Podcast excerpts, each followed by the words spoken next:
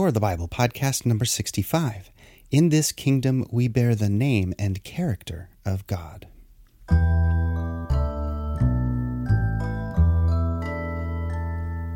Welcome to the Core of the Bible podcast. My name is Steve, and I'll be your host as we explore the message of the Bible reduced to its simplest form. As you may know, it's my belief the core of the Bible message consists in principles derived from the Ten Commandments and the Sermon on the Mount. These include the topics of kingdom, integrity, vigilance, holiness, trust, forgiveness, and compassion. And today we're going to be looking at the topic of the kingdom of God and how by being in the kingdom, we carry God's name. And because of this, our words and actions should match His.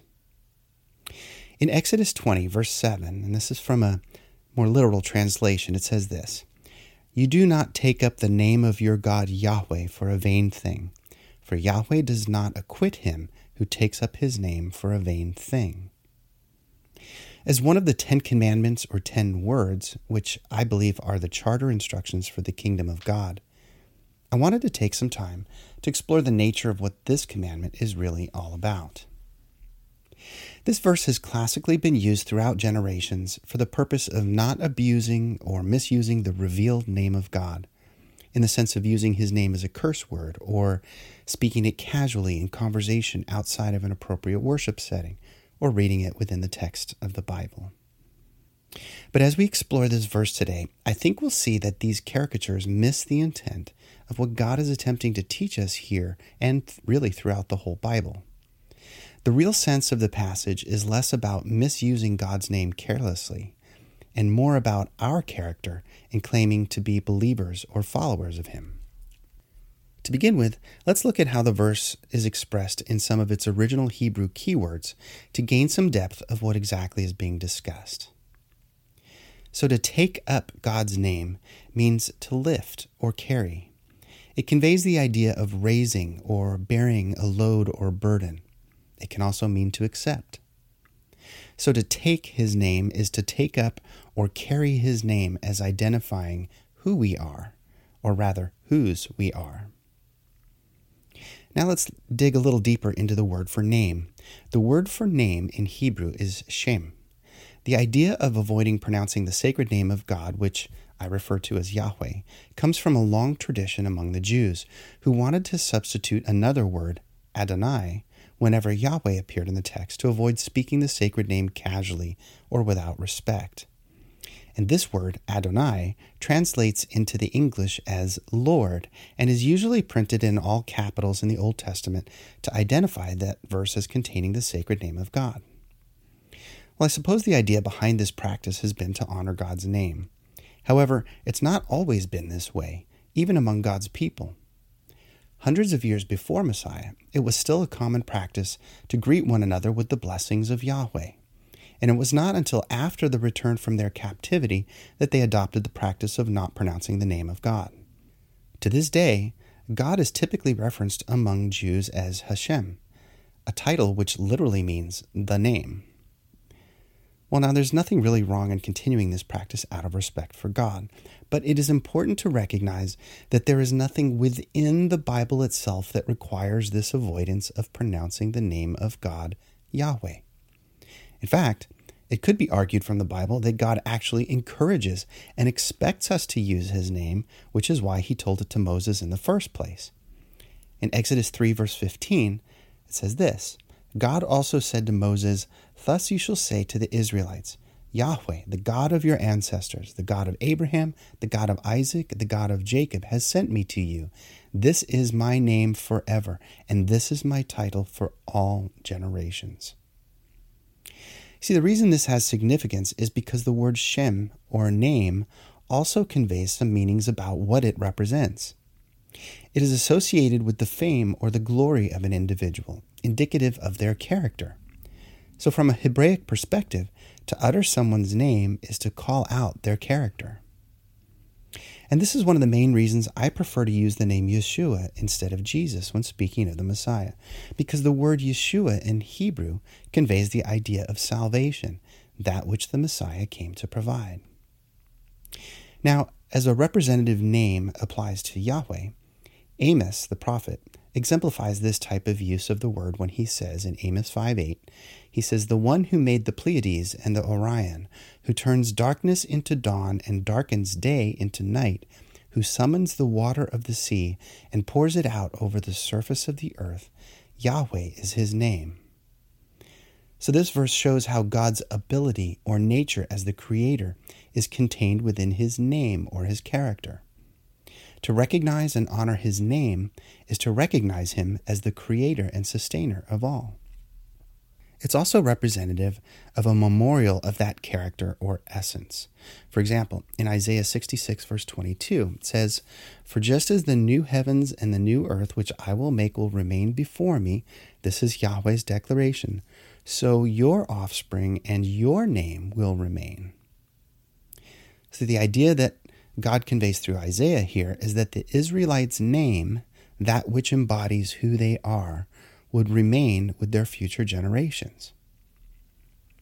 So, from this brief look at a few of the words and phrases more closely, we can see that to take up the name of God is to lift, carry, or honor his name, as in raising it up. That which is being lifted, carried, and honored is his character, his reputation. Therefore, those who belong to the kingdom of God should be honoring the name or character of God with their thoughts and their speech and their conduct. And as one of the Ten Commandments within the charter of the kingdom of God, this then implies that honoring the name through living out its values is appropriate and expected kingdom behavior.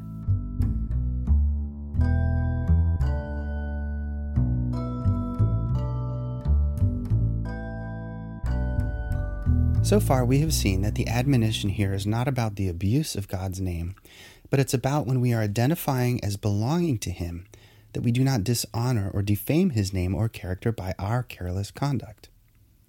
When someone comes to the knowledge of God and wants to be His follower, then they take His name, identifying with His character. By this participation in the kingdom of God as His children, we carry His name and His character in this world. To take God's name in vain is not expressly to use his name flippantly, although that certainly is included. The fact that the commandment urges us not to take the name in vain could be paraphrased as, You shall not take my name lightly or for no purpose. Our desire to follow his ways should not be rooted in our own selfish ambition or schemes. We should not join the kingdom impetuously without any real thought for the responsibility we bear. Unfortunately, I've witnessed many altar calls for people to become believers based on transient emotions or getting swept away in the moment by some moving stories or a demonstrative worship experience. These types of theatrics were not how Yeshua practiced ministry. He never worked the crowds to cause people to come to him. In fact, if anything, his teaching was so polarizing and hotly debated that sometimes people actually left by droves. An example of this is in John 6, where it says, When many of his disciples heard it, they said, This teaching is difficult. Who can accept it? But Yeshua, being aware that his disciples were complaining about it, said to them, Does this offend you? And then it says, Because of this, many of his disciples turned back and no longer went about with him. You see, coming to faith in the God of the Bible is not a matter of spiritual feelings or some worshipful experience based on emotion. It should be a willing desire based on a knowledge and understanding of what being a disciple or a member of God's kingdom means. In Luke 14, Yeshua says this He says, Whoever does not carry the cross and follow me cannot be my disciple. For which of you, intending to build a tower, does not first sit down and estimate the cost, to see whether he has enough to complete it? Otherwise, when he has laid a foundation and is not able to finish, all who see it will begin to ridicule him, saying, This fellow began to build and was not able to finish.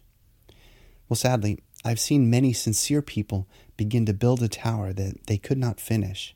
And I believe it was because their foundation was not based on a knowledge of the Holy One, but on feelings and emotions that faded when the reality of their daily participation in the kingdom was realized.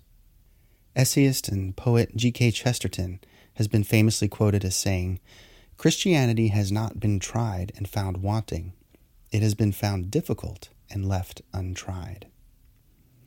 The carrying of one's cross implies that in some respects the life of a disciple is one of carrying a sacrificial burden, one that involves the reduction of self in all things. Carrying the name of God is such a burden, as it is a diminishment of ourselves and a lifting up of His honor and character. Within the kingdom of God, we should be sincere in our desires to live for Him and to bring honor and glory to His name. When we carry His name, our actions and our words should match His. And Yeshua demonstrated this so completely that it was impossible to distinguish between Him and His Father. In John 5, it says, So Yeshua said to them, Truly, truly, I say to you, the Son can do nothing of his own accord, but only what he sees the Father doing. For whatever the Father does, that the Son does likewise. In John 7, it says, So Yeshua answered them, My teaching is not mine, but his who sent me. In John 12, it says, For I have not spoken on my own authority, but the Father who sent me has himself given me a commandment, what to say and what to speak. And in John 14, it says, Philip said to him, Lord, show us the Father, and it's enough for us. And Yeshua said to him, Have I been with you so long, and you still do not know me, Philip? Whoever has seen me has seen the Father. How can you say, Show us the Father? So you see, when we consider following the Messiah, we are accepting that he was sent from the Father and carried the name of God so completely that he was essentially indistinguishable from the Father. And if we are to become more and more like Messiah, then this same characteristic should be evident in our lives as well. When people see or hear us, they should be seeing what the Father would want to do or say in that situation. Now, does this sound like a heavy responsibility? Well, of course, which is why we should not take his name lightly or for no purpose, which is the whole point of the third commandment. As we've seen already, we are admonished by Yeshua to count the cost of kingdom living in Luke 14, but in so doing, we're to accept it willingly and gladly. You see, the kingdom is a place of great joy and fulfillment, but it's also a participation in a lifestyle of discipline and self control. As one of the gifts of God's Spirit, we should demonstrate self control so that we do not defame the name that we bear.